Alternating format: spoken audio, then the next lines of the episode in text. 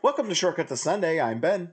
I'm Bruce. And this is your podcast for October 23rd, 2022, the 12th Sunday after Pentecost in Year C, proper 25. And we are coming to you not live on behalf of Holy Family Episcopal Church in Fishers, Indiana. Bruce, how are you doing today? I'm doing okay. Just okay. I'll well, but an it was an it was it was an it was a okay. oh, like a cool daddy o. Yeah, I exactly. Gotcha. I yeah. gotcha, gotcha, gotcha, gotcha. I can't relate. Uh, I don't know. It's before my time, man. Um, That's it's very true. But yeah, uh, October 23rd, uh, uh, uh, Halloween uh, um, events are going on uh, right now. Yeah. Do- do we have anything relating to that going on that we might want to, you know, draw some attention to for the church? Sure. Or, or We have the the tabletop trunk or treat where people on um oh darn my I just exited my calendar but it's the Friday before Halloween Hmm. October tw 29th anyway um it's on the website, holyfamilyfishers.org. Yes. And the good part that I do know is we get to hand out candy. But we are asked to sign up in advance so that there are enough tables set up for us to, if we want, decorate the tables, decorate ourselves, and be ready to have a good time for a couple hours with kids coming through trick or treating through the parish hall. Got it. Yeah. Uh, uh, so just imagine a whole trunk's worth of candy is what we're talking about, right? Pretty much. Well, depending on how big your trunk is, yeah. I mean, if you're a baby elephant, probably more than that. All right. All right. If you're a 1920 starlet on the Queen Mary, probably less than that. I was thinking of the the trunk in Spaceballs, uh, uh, where they're, that they're dragging through the desert. okay. Yeah, yep. That's that's that's who I am. Uh, uh, what else do we have going on? I mean, uh, uh, uh, Halloween, sure, sure, great. Sure. But uh, uh, Um, anything we else? have a, a really cool adult book study at 9 a.m. on Sundays, part of the um, formation time for all ages, that we're looking at a book written by Archbishop Desmond Tutu and his daughter about the need for forgiveness, both for individuals and for the world at large. And it's a it's an easy read, but wonderfully intense and Yeah. loaded. And people can participate without um, reading ahead or anything. Hmm. We'll have some summary sheets ready, but it's the Book of Forgiveness is the name. If anyone um, suddenly goes, "Ooh, I want to play that," Yeah. and you can come fully equipped this coming Sunday. We're reading the introduction and the first chapter ahead of time. Oh, fantastic. Very cool. Yeah.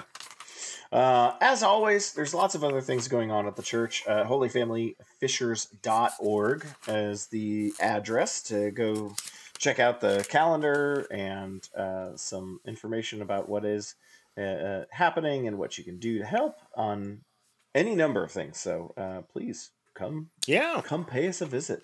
Um, uh, with that, though, I think we're going to go ahead and move over to the this day in church history. I think you should say it with an echo chamber. This day in church history. Thank you. Thank you. Yes, that's what I wanted. Gotcha. Duck Dodgers and the 20. Oh, never mind. yep. Yep.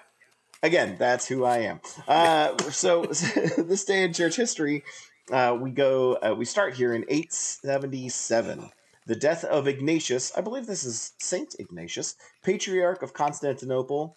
Uh, he had held the position twice during a period of turmoil over icons. I love this uh, this additive in this uh, uh, this piece right here, though. It just says in, in parentheses, he endorsed icons. I mean, How insightful. right? Not wrong, right? Not, not not a wrong thing to say, right. but also okay. And Yeah, so what? exactly. So I thought that was uh, a little funny. Uh, 1385, the University of Heidelberg is founded in Germany with approval of Pope Urban VI as a college of the sister Cistercian order. Wow, cistern. Sister sis- Cian? start it with sis. Cistercian? Yeah, yeah. Okay. All right. sure. Yeah, that may I feel fully confident about how I said that. Um, Ready to go on Jeopardy. there we go. What is Cistercian? Uh, 1641. In retaliation for numerous abuses by Protestant overlords, Irish Catholics massacre some English Protestant settlers. Uh, the result is a bitter war in which both sides commit, will commit atrocities, and the hatreds developed here will smolder for centuries, And still do. and and still do. Yeah, there's still there's still a fair amount of that. Uh, very sad to say. Um, 1685, Judge George Jeffreys, say that three times fast, has an Anabapt has the Anabaptist Elizabeth the Gaunt burned to death for sheltering a man involved in the Rye House plot, which uh, I'm learning here is apparently an attempt to kill uh, the King of England. Yeah. So, So that was a big deal. Yeah, uh, yeah. I, I can. I suppose I understand why. Mm-hmm. So, um, Treason and murder. Yeah, yeah. Um, not great. not great. Uh, 1819, uh, Hiram Bingham, uh, Asa Thurston, and other missionaries sail for, and I, I didn't know this was a place. The Sandwich Islands. I didn't know this. Oh yeah. In Yeah. Hawaii, Yeah. uh, to undertake what will be a successful evangelistic uh, uh, work. So um, I'm gonna. Can I like is is the, are the Sandwich Islands everything that I'm imagining they would be, or am I going to be let down? You'll be let down. I mean, they're it's it's more of a tropical paradise than a deli. Yuck. Um, uh, anyway, um, let's let's see here. Uh, what scroll scroll? There we go. 1825, death at age 33 of Pliny. Uh, how would how would let's see here? Pliny would probably be the pronunciation. yeah. Pl- Pliny Fisk, missionary pioneer. Oh, maybe not. maybe not. I thought it was going to be Pliny the Elder. Oh no, no, no, no! Pliny Okay. Fisk, a missionary pioneer in Syria. He had just be- begun a regular Arabic Sunday service and had nearly completed an English Arabic dictionary. So I kind of wonder if there's any, um, if there was any uh, um, contributions that uh, that that uh, Pliny Fisk made to what you re- reference uh, uh, all the time. Oh, quite possibly. So that I found that interesting. Yeah. Uh, 1930, um, under the influence of his mother, Chinese leader Chiang Kai shek converts to Christianity, uh, proving once again, after God, the most powerful creature in the universe is your mother. Um, If saying. you have things in the right order, not everyone does. a lot of a lot of nodding heads from mothers out there, I believe. finally, finally, he Yeah. gets it. um, 1976, death in Sri Lanka of Lakdasa del uh, Demel, the first indigenous bis- bishop of the Anglican Chur- Church in Sri Lanka. What year was that Uh, again? 1976. okay. Okay.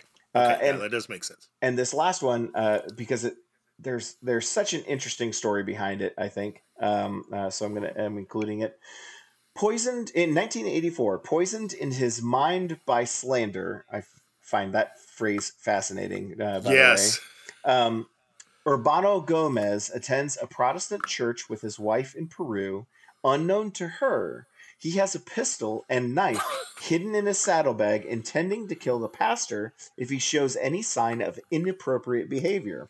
He finds that all is decently done. This is the quote from the entry. I don't know what that means. Yeah. And is drawn to give his heart to Christ during the altar call. He will later become an evangelist and teacher with Heart Cry Mission. Good golly. I know, right? but actually, uh, uh, legitimately, it reminded me of a story that I um, has been going around uh, a little bit recently uh, about uh, a guy here in Indiana who had gone to um, a mosque after his Yeah. time. Uh, I don't know if you saw that that story after his time Mhm. as, uh, in, I think it was the Marines. Um, I think. Well, um, Marines or Army, but yeah, he was in a infantry type unit. Yeah, uh, and had gone with the full intention of of uh, creating, uh, like, finding an excuse to commit uh, murder. And Multiple, yeah. uh, at this point in time, I think he's like an elder within the mosque or something. Yeah, they con- the he- he says the love with which he was greeted converted him. Yeah. So how about that? So yeah. Anyways, that that that one in particular reminded me of that story that I'd read, and I thought that was uh, quite fascinating. So Mm-hmm. Um, yeah. Uh, anyway, that's the uh, that's it for this day in church history. Re, re, re. Thank you. um, so let's move on to actual, uh, like early, earlier church history. Um, today we're gonna. Our first reading comes from the book of Sirach. Uh, that is very different from Sriracha, not related. Um, and I don't know. I don't know. It came to me. I already Yeah, regret I- it. I regret it. I'm sorry. I'm so sorry, everyone. Uh, chapter 35, verse 12 through 17. Give to the Most High as He has given to you, and as as generously as you can afford. For the Lord is the one who repays, and He will repay you sevenfold. Do not offer Him a bribe, for He will not accept it. And do not rely on a dishonest sacrifice, for the Lord is the judge, and with Him there is no partiality. He will not show partiality to the poor, but He will listen to the prayer of one who is wronged. He will not ignore the supplication of the orphan or the widow when she pours out her complaint. Um, Sirach. We don't get to read from uh, Sirach very much. No, and it's a fascinating book. Yeah. Uh, yeah. not just because of its spiciness. spicy. okay. Um it's it's from the section that we as um semi Protestants, the Episcopal Church basically sits between the Catholic and Orthodox traditions and the Protestant traditions. Mhm. And the Orthodox and Catholic traditions have this book as part of their Bible. Okay. The the Protestant traditions do not. The Episcopal Church and the Anglican Church in England and beyond, it is in what we call the Apocrypha of the Bible. Right. Uh, and the quick story behind that, which I've said before, so I'll say it really fast, is that during the Protestant Reformation, the translators of the Bible into English and other European languages went to um, the local synagogue, asked for a Hebrew Bible, translated from that, saw books like this were not in it, and so said they're not going to be in ours, our Bibles either. Hmm. Whereas the Roman Catholics and Orthodox, they had gotten their copy, so to speak, and that's a gross exaggeration, of the Hebrew scriptures before the um, Jewish tradition went through a winnowing out of what should really be in the Bible or not. Mm-hmm. And so technically, the Apocrypha is the is part of the original Bible as um, written for the Jewish tradition, but um, after a couple hundred years, Jewish tradition said, "Yeah, I don't think we want these books." Hmm. Uh, so, this particular book, I can understand why. Oh yeah. Uh, How come? It's full of good stuff, but it's very hard to find any really, really, really old, um, for lack of a better term, short, I'll use shorthand, really, really old Old Testaments that include it. Hmm. Okay. Some some have a few chapters. The Dead Sea Scrolls have um, parts of it, but the earliest complete set we can find uh, is from around the 900s. Mm. And that doesn't mean it was written in the 900s, but does mean that it probably had some, at the very least, copying problems and maybe even some editorial shifts. Okay. So there, it's fascinating to look through it, and if you have a good Bible or um, analysis of the book, there are all sorts of fascinating footnotes and saying we really don't know what this is, or here's another way this has been found, and Hmm. um, it really goes after as a theme how are we supposed to live our daily lives, and so that's one of the reasons it holds such a fascination because it gives it was probably originally written very close to the time of Jesus, probably a little bit before, Mhm. and so it gives us within the Bible one of the most accurate windows into Judaism at the time of Jesus' birth. Hmm. Okay. Um. Yeah. I, I mean, when when you think about uh, uh, books that uh, books in the Bible that aren't uh, uh, maybe given much attention, and especially I would count the Apocrypha there uh, as Oh, well, yeah. because Yeah. obviously it's it's is it included? Is it not included? In a way, kind of up up, up for debate. So um, right. but this is this is a 35 chapter you know book i mean this is It's a chunk of pages. that's a lot yeah 100% that's a you know that's a that's the so the idea that um um it's out there and we don't you know we don't ever play in this sandbox very much is is kind of kind of weird that there'd be this that big of a of a potential gap Well, and okay, I got to correct one thing here. nope It- nope i said everything perfect i'm sure 50, 51 chapters. 51 Yeah. Well, yeah, I said 35 because that's where we're in. Yeah. You know, so we know it's at So least at 35. least 35. Right. But yeah, it's it's a lot. It's almost like living life is complicated. Well said. I mean, so so so here we are in like essentially, you know, the the the back half of the book, I guess. Um but um uh and and where we're where do we find ourselves is is let me let me start with this question actually uh, first. How is the book written? Because it it seems as though it's written more like a psalm than it is like a a a Yeah. one of one of the uh, story style based uh, uh, writings of the Old Testament.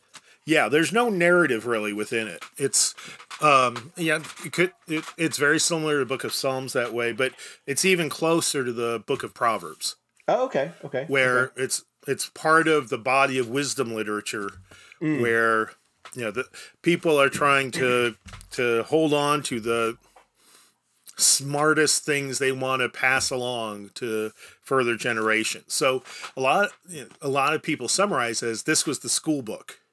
okay, Um, you know, probably for you know teenagers and maybe young teenagers, but um, it was it was designed to be read at key points in one's life to see how should I live my life. Hmm. Okay, okay. That's a that's an interesting. That, that's an interesting thing to think about, though, uh, as far as its use goes. That's uh, it's not something that we would nec- that we necessarily point out very much at all. Uh, that it, it instructional and would be would have been instructional for kind of more of an age group, which is kind of interesting. Mm-hmm. Huh. Yeah. Very, very yeah, it it's it's one of those books in the Bible where, in part because it's not a narrative, you can flip through it and just ha- let a phrase catch your eye and start reading. And go, wow, that's something. Um, Mhm. Can I give you an example? Yes, please. No, never mind. I changed my mind. Chapter twenty four, verse thirty. If one washes after touching a corpse and touches it again, what has been gained by washing?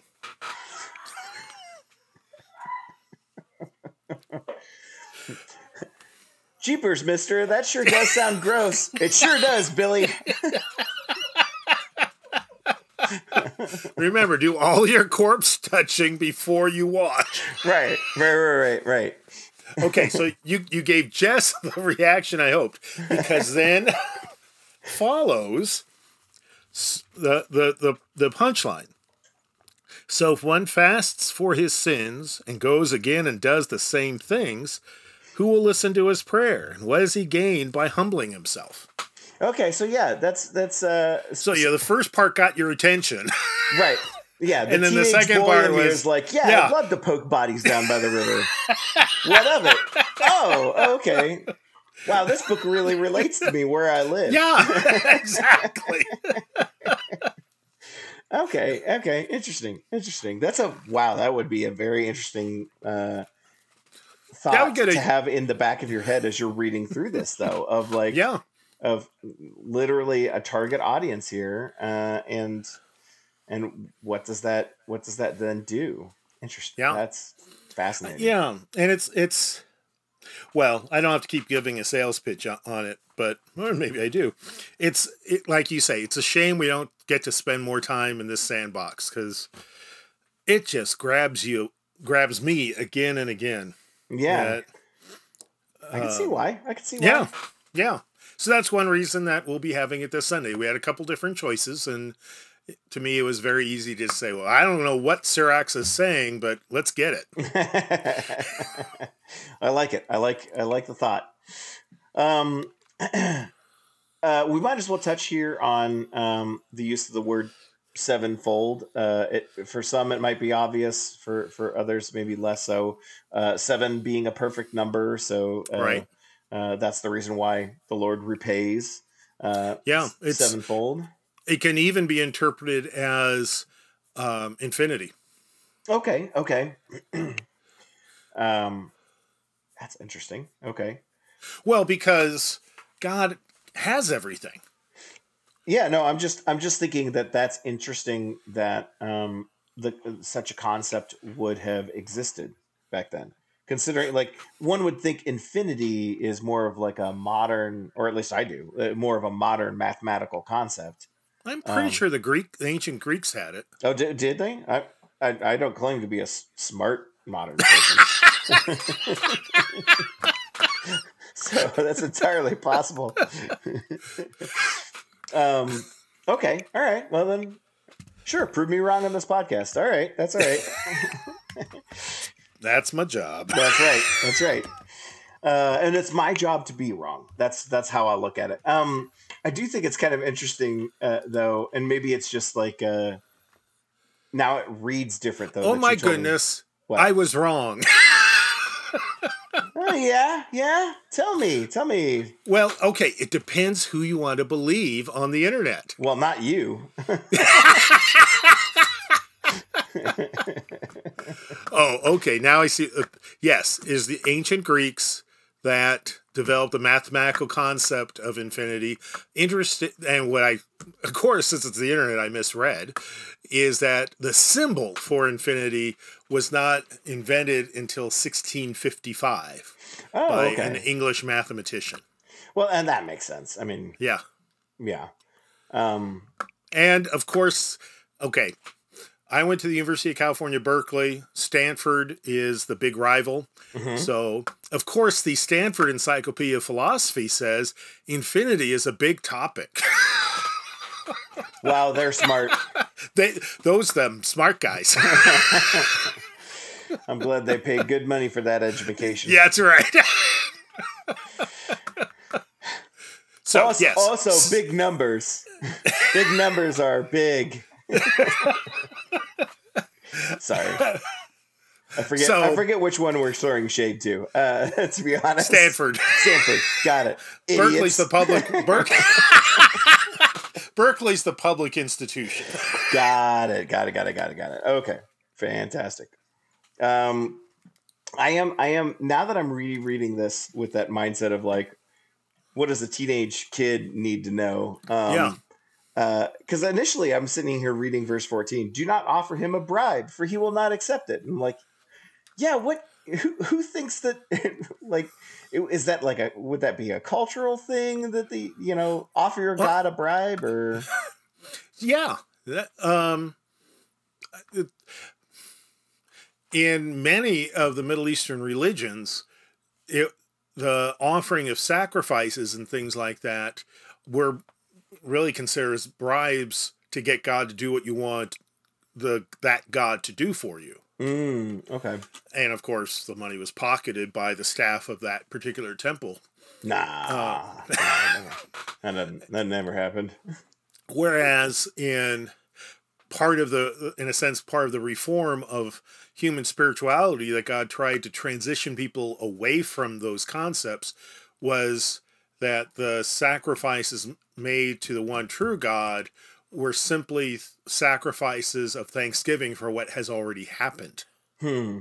Okay. So, like, you have a child born, you offer a couple pigeons or something. And I think literally it's a couple pigeons. Mm-hmm. Um, but you don't sacrifice in order to have children, which would have been the the practice in Greece and Rome and Babylonia and stuff like that, offering a bride, bribe. Mm.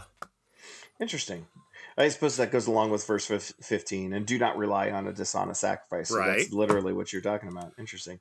Um, and and it also 14 also connects closely with 13 um, where it for the Lord is the one who repays and he will pay you sevenfold. God already has everything. Mm. So there's absolutely no reason to offer the one true God a bribe. Okay. There's no there's nothing you can own, control, or offer that God doesn't already own. Gotcha. You know, what what do you give the God who has everything? Nothing, just your heart. There you go. Um, I'm also uh, struck here by um, the uh, this phrase uh, he will not show partiality to the poor but he will listen to the prayer of one who is wronged. So it's it's i mean the last the latter half sound like oh yeah that makes a, a ton a ton of sense um, of of uh, of it's it's whoever's wronged uh, that that uh, God will care about, but that phrase about he will not show partiality to the poor is like, well, I don't know. Jesus did a lot of like, blessed are the poor, right. blessed are like. In a way, it kind of seemed like there would be some partiality to the poor. Yeah, and in fact, that's a phrase often used in current Christian theology that God has a, um, a preference for the poor and leans that way, and history leans that way. Hmm. So yes, it's it's one of those places where we go, uh, hmm, don't know. Got it. Yeah. Um, and it might be to set up the second part so that you suddenly go, wait a minute, because by this time people were uh, frequently hearing God giving partiality to the poor mm-hmm. and to the orphan and widow, as is in the next verse. So listening to the second part, that God will listen to the prayer of one who is wronged, is okay. And then most, yeah, by this time, there would have been a very strong theology that people who are poor are not poor because they did something wrong, unlike in earlier times and in other cultures. Hmm. So if someone's poor, there is a good chance someone ripped them off. Gotcha. Gotcha. So it's not not so in this case, the author wants to emphasize that it's not that they're poor, it's because one of you guys down there ripped them off. And and I would imagine that there'd be enough people who have uh, either been poor or poor adjacent that would be like, yeah, that's that's not that's not their you know that's never their fault um, uh, that, that yeah, I can that, see where it that brings a brings a nuance into that uh, understanding the world. Mm-hmm. That again, and that's a big part of um, Sirach is really getting down to pretty deep layers about how the world works, how God functions, and how God relates to humanity, and how hum- humanity is supposed to deal with the world, with God, and with one another. Hmm. Hmm. Um, yeah. Any anything more about Sirach? Um, gosh, there's so much. Um, it could it's this is a good one to look up again. Remember, it's in the Apocrypha. Actually, price easiest to find on a computer on the internet because th- these thoughts continue. You know, we end at verse seventeen, um, and by let's see where what verse is twenty one. Um, the prayer of the humble pierces the clouds, and it will not rest till it reaches its goal. Hmm. Um, so you know the um, and, Hmm. and it this could have gone well with last week's gospel, and will not desist until the Most High responds and does justice. Hmm. So it it really builds on that idea of how God what's what does God's justice look like in the world? Yeah. Interesting. Well, let's move on to our psalm for the day. Psalm 84, uh, the first first part of the psalm. Uh, psalm Yeah. 84, verse 1 through 7. How lovely is your dwelling place, O Lord of hosts! My soul longs, indeed it faints, for the courts of the Lord. My heart and my flesh sing for joy to the living God. Even the sparrow finds a home, and the swallow a nest for herself where she may lay her young at your altars, O Lord of hosts, my King and my God. Happy are those who live in your house, ever singing your praise, Selah. Happy are those whose strength is in you, in whose heart are the ways are the highways to Zion. As they go through the valley of Baca, they they make it a place of springs. The early rain also covers it with pools. They go from strength to strength the God of gods will be seen in Zion. Um, any background information about uh, uh, Psalm 84? Yeah, um, there are two possibilities here, and Okay. both could and both could be true. The first is that it was another one of these psal- psalms of pilgrimage, Oh, okay. and um, so there's this um, anticipation of what it's Hmm. going to be like once they get through the wilderness and arrive at the temple. There's, for various reasons, especially after the for the found within the rest of the psalm, that this was a uh, psalm for the autumn pilgrimage, so it's very seasonal Hmm. mhm. um, and um, part of the festival of booths, which I know the temples and synagogues I drive by right now, off uh, many of them have a booth uh, set up uh, visible from the street for as part of their observance of the of this feast. Hmm. Part two, though, which again doesn't necessarily conflict with that, is that it was a psalm that was used by a group of temple functionaries who were kicked out. Ooh, scandal. Yeah. And so that's why it has uh, verse 2 My soul longs indeed, it faints for the courts of the Lord. Ah. And the, the you know, happy are they who li- happy are those who live in your house, singing your praise. You know, that that's what this, the author, or not the author, but the singer of this psalm, the prayer of this psalm, um, has close to their heart is they want to be back in the temple. Hmm.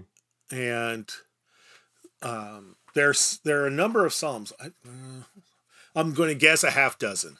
That way, it doesn't sound like I'm very precise because I don't think I am with that. Okay. That um, have a theme of this of I used to be at the altar. I no longer am allowed in. I'm not even allowed in the temple.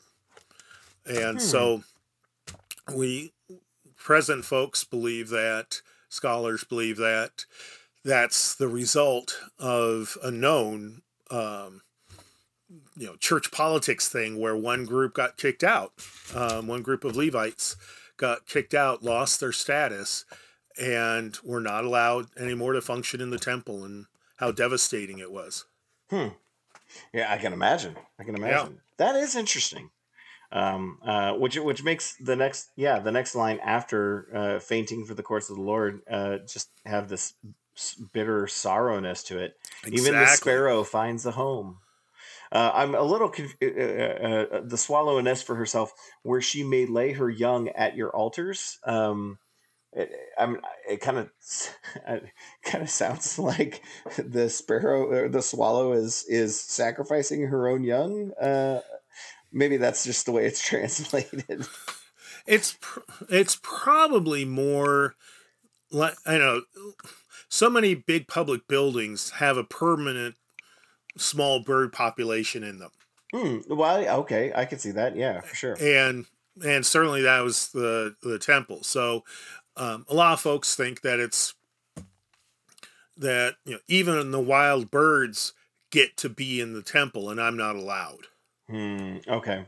Okay. Um, but it also could be a poetic image pun because uh, pigeons were sacrificed. I don't think sparrows were, but yeah, that um, the the sparrows allowed to contemplate in a good way that Mhm. sacrifice, and I who who used to be the one performing those can't even get in the building.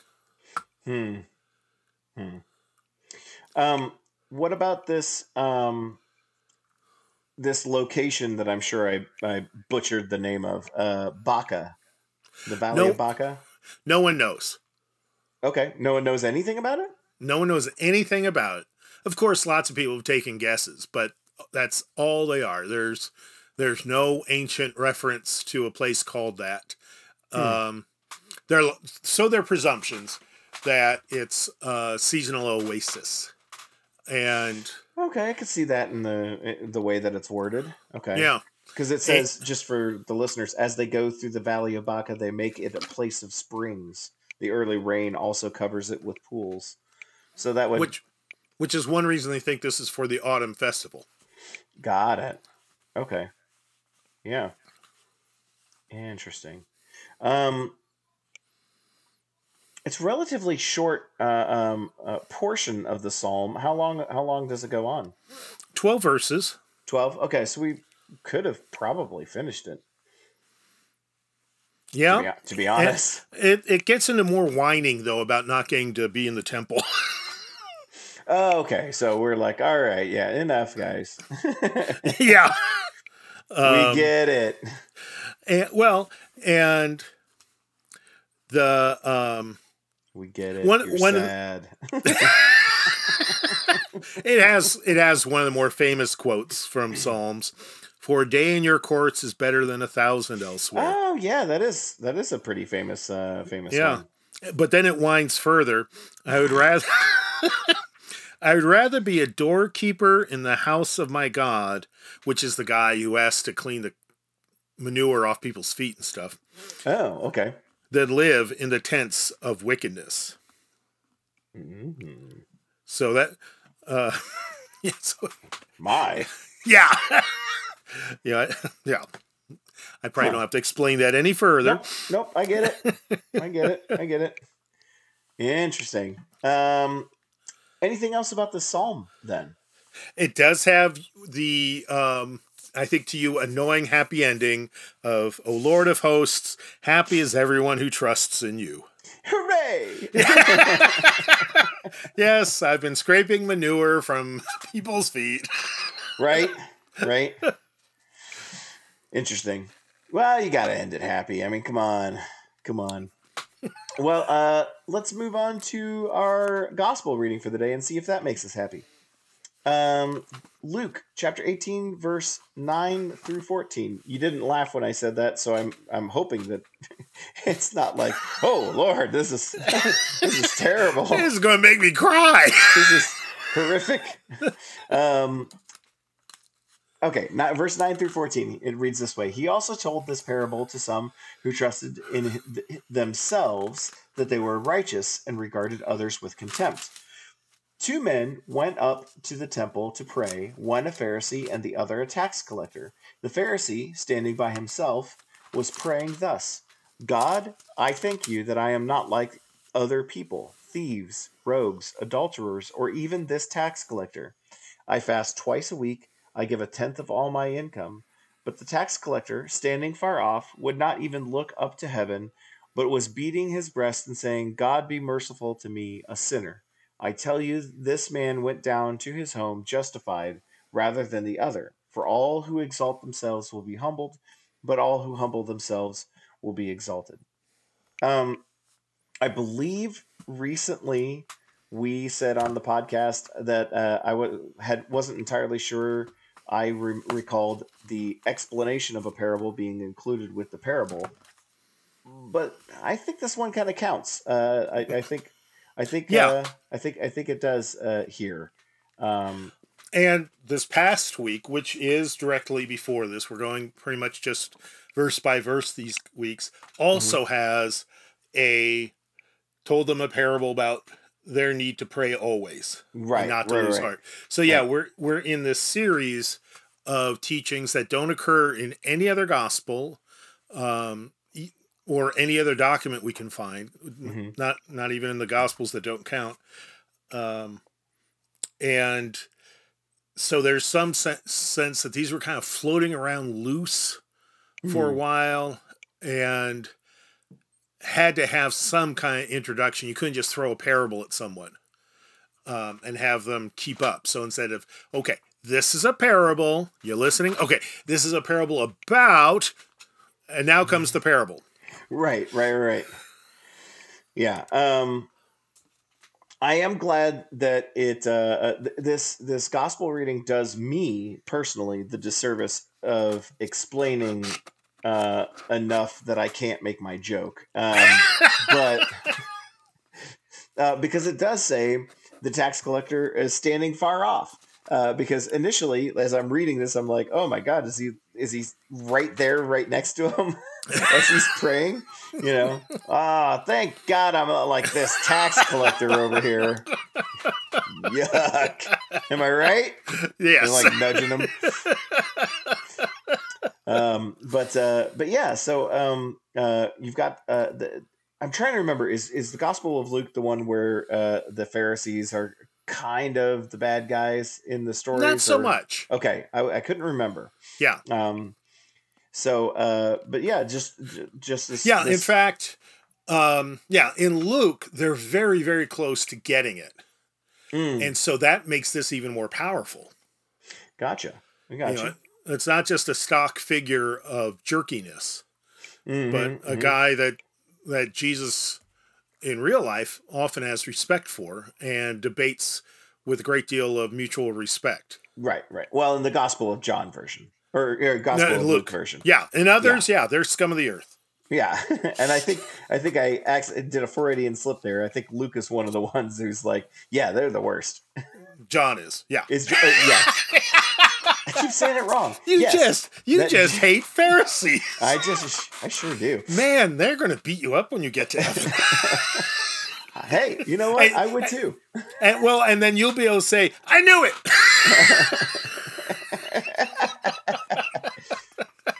I knew you guys were were the worst. Totally worth it. Ow. I mean, you're not wrong. When you're right, you're right.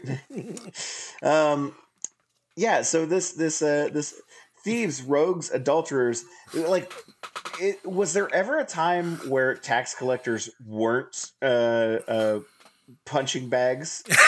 you know what I mean? Like uh probably not. Cuz I think I think we have talked about it uh before on the podcast as to uh why the tax collectors would yeah. would, would reach this level of of uh uh, disdain, I, I, which is which is is fair considering that they represent the oppressors. Right, they were the total region. collaborators and were enriching themselves by um, cheating their fellow Jews uh, by charging them too much tax. Mm-hmm. Mm-hmm. Which the Romans said, "Great, go for it. That way you, yeah, why not? You, you and that way we control you even more because you have no one else to go to now." Right. Yeah. Yeah.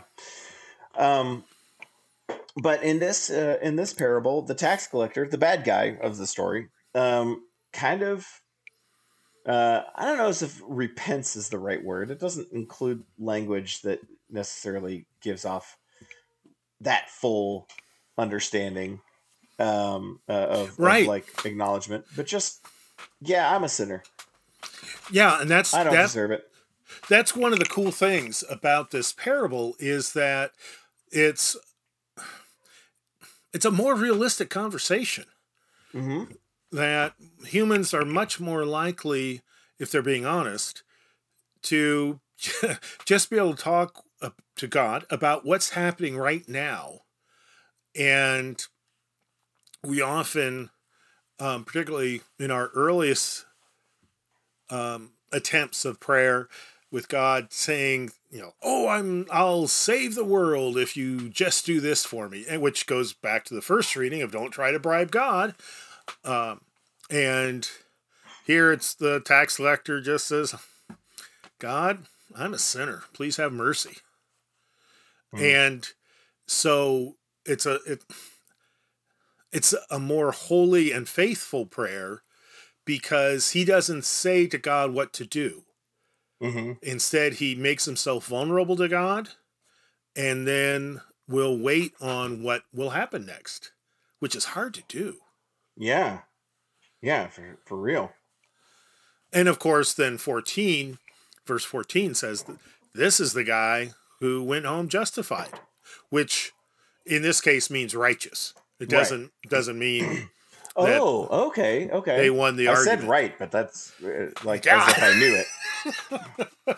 Not what I meant. Ignore me. yeah. Uh, yeah, so it you know that and that's part of the parable punchline Hmm. because certain um, you know people hearing this the first time would say, yeah, okay, the Pharisee's a bit of a self-righteous jerk, Right. but they certainly wouldn't think the Pharisee was going to end up so much lower than the tax collector ends up. Right. That the that, that that the tax collector would even be kind of in a way elevated. Very much so. Yeah.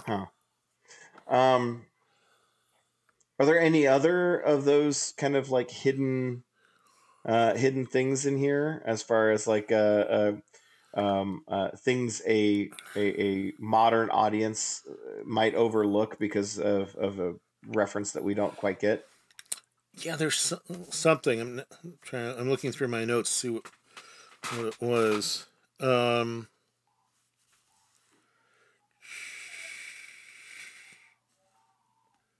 well, the yeah the the Pharisee is presuming he's being honest. Mm-hmm. Is that fasting twice a week and giving up a tenth of all income is going above and beyond. Okay. Okay. Um, that fasting at most was expected once a week. In many circumstances, even less than that. Um, So he is, he's definitely doing stuff. He's um, giving a tenth of all his income, not just the stuff that the Bible specifically says you have to tithe. Mm-hmm. Um, but because he's such a jerk, he doesn't develop righteousness out of this. Hmm. He's doing it for himself, not for God, not Right. for other people. Right. Interesting. Um I'm trying to see where uh, let, let's take a step back uh, for a moment because we've kind of been in um we, we've been focused in on on uh, these individual parables as readings Yeah. uh, the the past few weeks. Um, where are we in the story for for the Gospel of Luke? Excellent question. We're on the home stretch. Okay. Um, that these these teachings are the final ones. Um, let's see. Yeah, Jesus is arrested in um, chapter 22. We're in 18, uh, about halfway through 18, and he's and between so we still have Palm Sunday to go even before 20 chapter 22. So th- these are the last of his road teachings, on the road teachings. Then there'll be Palm Sunday, and there'll be teachings um, in Jerusalem for a few days before. Okay, that's too much, and the Romans arrest him. Hmm. Hmm. So, um, in a way, um, this is so. This is like uh, this is Jesus's last chance to get a point across. uh, to- Exactly. to, a, a, a decent chunk of uh, the people there, the, the the people who have been following. Yes, and they t- they not surprisingly they tend to be more sophisticated theologically Hmm. than his earliest teachings in Luke. Gotcha. So they've kind of this is this isn't Jesus 101. This is uh, Right. This is this is the uh, the next Graduate semester. course. Yeah. yeah. Interesting. yeah. So he's yeah, talking about pr- you know, keep praying last week. Keep praying even when you're discouraged. Don't get self-righteous even if mm. you think you know that even if you think you know you're doing everything perfectly, A, you're not, and B, that shows that you're treating your relationship with God as a competitive sport that you can win. You can't. Mm. Right. Go read your um Sirach for goodness sakes. Oh, that's um, right, the dead body guy. Yeah. Very good, Peter. Uh, amazing, amazing. Um, yeah. So, so, so I can, I, I, I get it that that that this would, this it's a good reason why there would be a bunch of parables, harder things to take and understand, and leaving them with things to think about, and discuss. Um, as as he's uh, not going to be seeing them again. Well, at least not in this form. right. Um, and and to be even more explicit about your question about where are we in the story, we're just one chapter away from Palm Sunday. Okay. okay. So he, it's it's it's possible that Luke is picturing picturing us picturing the walls of Jerusalem are in sight Mm-hmm. as Jesus is telling these last teachings. Right. You know, and that they're pr- probably circumlocuting the city to get up to the Mount of Olives, since they Oh, came okay. from Galilee. Mm-hmm. And yeah, so it, I mean, it's foreshadowing left, right, and center. The drums of the Roman army that's arriving because of the Passover feast, and um, the crowds arriving, lots of hoopla, lots of noise, and Jesus is trying to get this message through, and people are responding. Mm-hmm. Um, one last question then uh, here. Uh, the, the I'm, I'm curious as to the translation at where we start in the reading. Uh, he told this told this parable to some who quote trusted in themselves. Um, uh, that, that that that they were righteous and regarded others with contempt. Trusted in themselves. I'm kind of curious, uh, just how that would be phrased uh, in the original language. Um, I'm just checking. Yeah, literally rely on themselves. Okay. Okay. I wasn't sure if there would be any any any sort of uh, uh, interesting translation uh, there, just because it's that's one of those things that could have a deeper or different uh, uh, right. meaning in in a different language, depending on how the the society handles such concepts. Yeah, and you know, it'd be interesting to you know, do a focus group of stereotypical Americans to see which they thought was more insulting to say that they that this fella trusted in himself or relied on himself. Mm-hmm. Mm-hmm. um, because whichever one you know poked their corpse better is the one that should be used.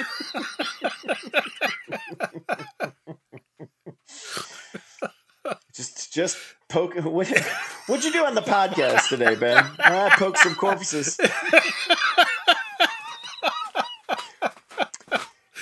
Yeah, you're gonna you're gonna have to stop talking to that guy. Nothing good. Nothing good, man. Uh, goodness. Well, with that uh, uh, final poke of the corpse, uh, we'll call this uh, an end to your podcast. For ah, I want to uh, add one thing. Oh, please! Nope, nope. Never mind. The, the, the corpse been poked. It's done. no, go ahead. Go ahead. okay. This is this is stand by me. You can poke it as much as you want.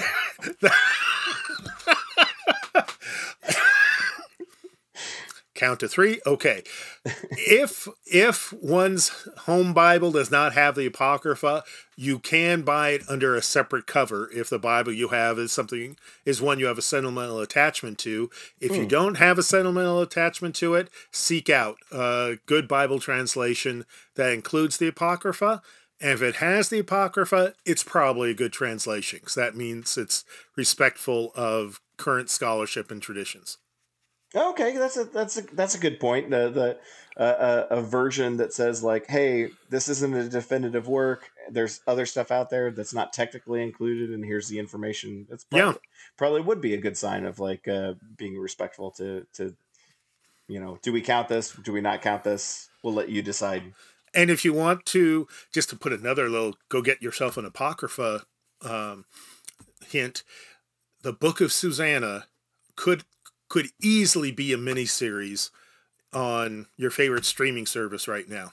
Ooh. It is something else to read. And it's not very long, but it it's it, it is full of modern features even though it's a couple thousand years old now. I'm just gonna go ahead and pull up Susanna real quick. All right, well, hey, look, we gotta go. I've got That's some true. You, reading you, to do. You you can just you can. There you go. There you go. So you could actually read off a computer screen very comfortably. Gotcha. Well, yeah, uh, I've got work to do. So with okay. that, we're going to call to uh, an end your podcast for October 23rd, 2022, the 12th Sunday after Pentecost. Sorry, 20th. Said the wrong word. 20th uh, uh, Sunday after Pentecost. And uh, uh, we have our um, church services on Sunday, 8 and 10 in person, 9 o'clock educational hour in between for all ages. Uh, 10 o'clock service will be broadcast live on our YouTube channel, HFEC Videos. As always, visit our website, holyfamilyfishers.org, for more information. And until next week, I'm Ben. And I'm Bruce. And we'll talk to you later. Bye-bye. Bye.